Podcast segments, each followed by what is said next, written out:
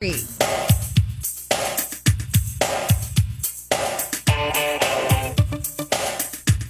Vita Sports Bar Daniels on this uh, Thursday. On Saturday, UCF will be in Norman, Oklahoma, as they'll take on the uh, Sooners. And a lot of storylines. UCF trying to snap out of a three-game losing streak and a big challenge against one of the top teams in the country. Of course, Dillon Gabriel, Jeff Lebby.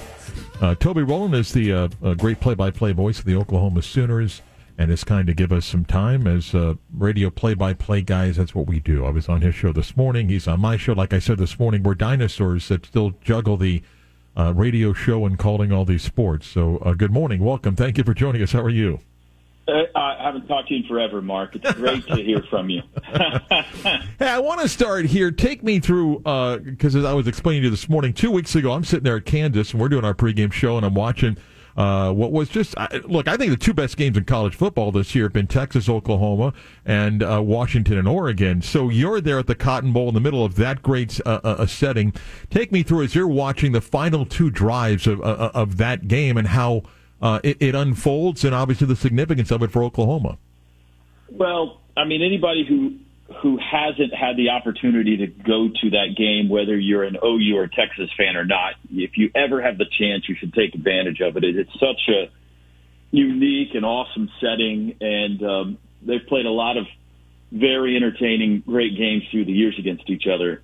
Last Saturday's, or two weeks ago now, ranks near the very top. Uh, it was an incredible game, back and forth all day and Texas scores to take the lead uh, with a minute 17 to go. And you thought, well, I mean, here we go. Um, you know, there have been quite a few uh, detractors or doubters, maybe, of Dillon Gabriel since he arrived at OU. And uh, whether that's fair or not, it, uh, it's probably not. But they did go six and seven last year, and they're not used to that around here. And so it was his opportunity to really win over the Oklahoma fan base. And that last drive will be one that will be remembered forever among Sooner Nation. I mean, it was uh, it was crisp. It was five plays. It was right down the field. A couple of times, Dillon had to uh, escape pressure and make a play, especially that final touchdown pass. So, uh, just an epic drive. Took a minute two off the clock, and uh, it happened to be on the OU end of the Cotton Bowl, which created for some great photography on that uh, final touchdown, but avoided the Hail Mary. Not everybody avoided the Hail Marys uh, the last couple of weeks, but Texas has got knocked down, and Oklahoma got obviously a, a massive win for this 2023 season. And as we said at the time, a massive win for the legacy of Dillon Gabriel. It was really something Brent Venables needed here in year two after the way last year went. So for a lot of reasons, it was a it was a big day for Sooner fans. You mentioned about last year, and um, you know it's funny in our state here right now. Uh, despite five and two, Billy Napier takes heat. Mario Cristobal takes heat. Mike Norvell did his, uh, his second season as well. Gus is building a roster to compete in the Big Twelve, and and just preparing for this game against Oklahoma. And, and you know it firsthand the roster turnover has been significant in Oklahoma, which is rare, but we're in a NIL transfer portal world. Just give me a, a small version of the deep dive of how uh, this staff has turned over the roster in a couple years. Well, they lost several guys to USC, both off the past team and in recruiting. So Venables was kind of behind the eight ball when he took over uh, that December after uh, Lincoln Riley left for the West Coast. So they had to do, uh, and Venables came from Clemson, and you're aware of kind of Dabo Swinney's feeling about the transfer portal. So he was a little bit slow to embrace the portal, but really had no option in year one to fill out the roster. He had to go get some guys. And then uh, last year really is when he, he put together a nice recruiting class. But after year one is really where they made significant inroads. They had a, a top 10, by some accounts, top five recruiting class, and picked up some huge transfers in the portal that have been able to help them right away this year. Their left tackle, uh, tackle Walter Rouse came from Stanford. Andrel Anthony, a wide receiver, came from Michigan, who unfortunately is lost for the season now. He got injured in that Texas game, but uh, he was a big time pickup. Obviously, Dillon Gabriel back when when Venables first got the job, came out of the portal. Rondell Bothroyd on the defensive line this year is a Wake Forest transfer. Da'Jon Terry came from Tennessee. Jacob Lacey came from Notre Dame. I mean, on and on and on. Secondary's got a couple of guys. So it has been pickups who have been able to get right into the two deep and make plays and help right away. You know, you never know with transfers whether they're going to um, add to your team or not be a good chemistry fit. It's a it's a coin flip.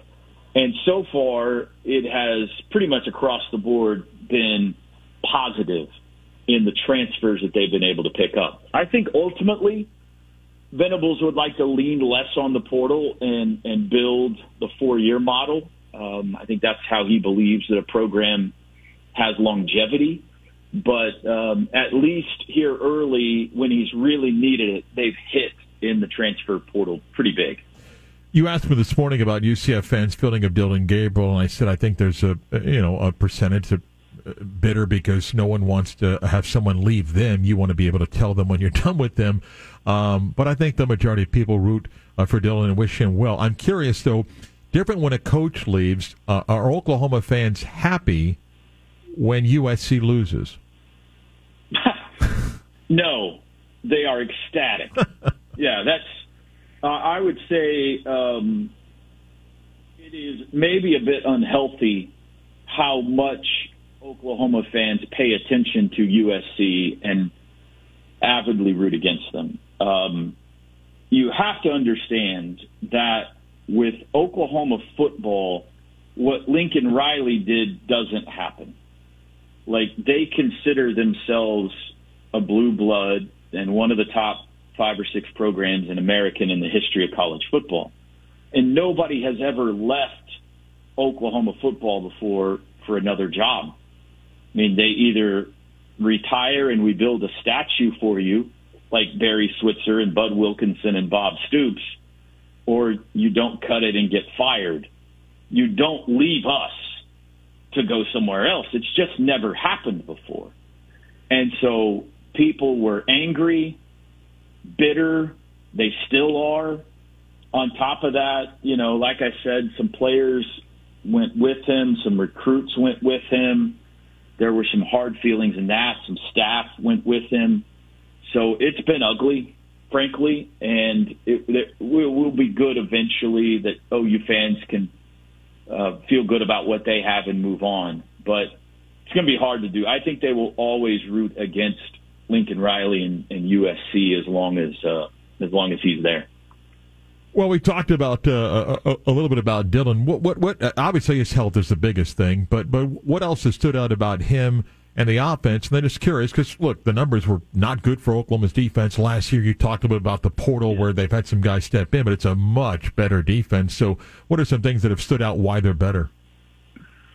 So, uh, about Dillon or about the defense? I'm sorry. Both, actually, the offense okay. and, and, and a healthy Dillon, and then also what's been better on the defense. Yeah, I'll start with Dillon. So, two things uh, about him this year. One, he's got a backup quarterback that they trust. They have brought in a, a five, there's like the five star freshman Jackson Arnold, who is a hot shot. And I'm not here to tell you he's going to be great, but at least he's looked good when he's been given opportunities, and they're very excited about his future. That wasn't the case last year. And so Dillon has been asked and is capable of making plays with his legs and they were very reluctant to do that with him last year because they didn't trust the backup situation. When he did get hurt last year, they were terrible. They just couldn't do anything offensively when Dillon Gabriel wasn't out there. So they they did not ask him to make plays with in, with his legs. They couldn't afford for him to get hurt. This year they do, and he has, and it has tremendously added to the effectiveness of their offense. The Texas game is the best example. He rushed for over 100 yards in that game. So that's one. Two, in close games, and they played a lot of them last year, they had five losses of a single score.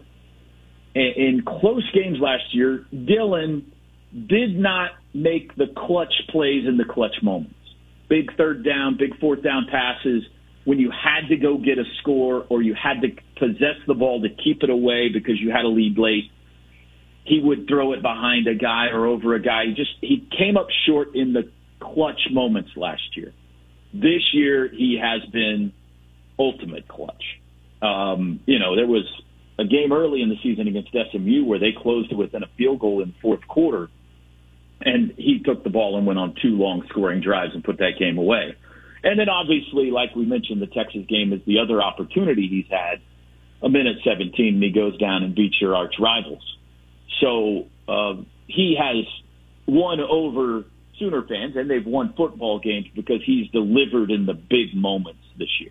Defensively, uh, they have another year under the Brent Venable system, so that helps. He runs a very complicated defense. He's a great defensive mind, but last year there was certainly some confusion. Year one, guys not knowing if they were in the right place, not trusting it. There is much more comprehension now from the guys who have been here for a couple of years of what they're supposed to do in the Brent Venable system. That's important, and they have fortified the talent both through transfer portal and some incoming true freshmen who have been big impacts for them right away. Peyton Bowen, a safety, uh, PJ Adebawore, a defensive end, have made big plays for this team. So depth of talent combined with year two in the Brent Venable system has, I think, allowed for them to be significantly better here this season. last question, and Oklahoma's leaving, so it doesn't matter they go to the uh, uh, uh to the SEC. But in, in, in this first uh, journey uh, through the Big 12 for UCF, and look, Knight's got to do under the bargain by winning some games. What has stood out, and, and you know this, and even though Oklahoma and Texas seem to be maybe the cream of the crop, but I'll give Mike Gundy credit. They found a way to get up off the dust. This league just beats each other up every single week. And, and teams that you think, oh, well, they're not going to, all of a sudden Oklahoma State's found a quarterback. All of a sudden Iowa State is three and one in the league. All of a sudden West Virginia with a coach in a hot seat. even though they get beaten Hail Mary. I mean, that's the Big 12. And as you exit and UCF fans are getting used to this league, that's been this league for a while now, isn't it? With the exception of the dominant years of Oklahoma. Yeah, I think that that's one thing that is great about this conference is that sure you've had some some teams up and have tremendous years. I think of, of Baylor a couple of years ago had a team that made a run at a potential college football playoff spot, and there have been others. Oklahoma State certainly has. TCU last year, how could I forget them? They played in the national championship game. But across the board, you've got a lot of programs that similar, football programs specifically here.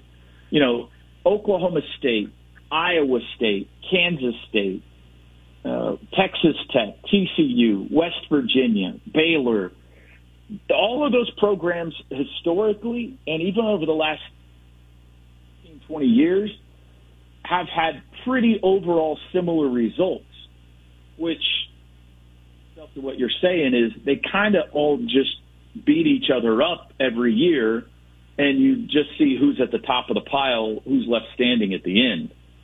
The same could be said for basketball, with the exception of Kansas. Obviously, Kansas has been the cream of the crop, but it is a brutal basketball league because of the very same reason, and, and maybe even a higher caliber play in basketball than football in the Big 12 right. uh, through the years. But I think the teams that have been added are are similar as well, and it's going to make it fascinating to watch. UCF has had uh, a great last decade on the gridiron. Cincinnati went to a college football playoff. BYU's got a, a great history. Uh, Houston hasn't been as good of late, but they've had uh, some history as well. So I think the and, and the new teams that are coming in, the sure. Pac-12 teams. So I think the Big 12 is going to be a fascinating conference to watch going forward because it seems to me is going to be extremely balanced, which is going to make for a really fun fight. Uh, thank you for the time. Uh, like I said, we'll bring that Orlando 80 degree temperature out there for Saturday, well, so I appreciate that, and uh, I'll see you in a couple of days. Thanks, Mark. Safe travels, bud. Thank you. Toby Rowland, the longtime play-by-play voice of the Oklahoma Sooners. Cam Miller, a recap of last week in college football, some things to watch uh, this weekend coming up next.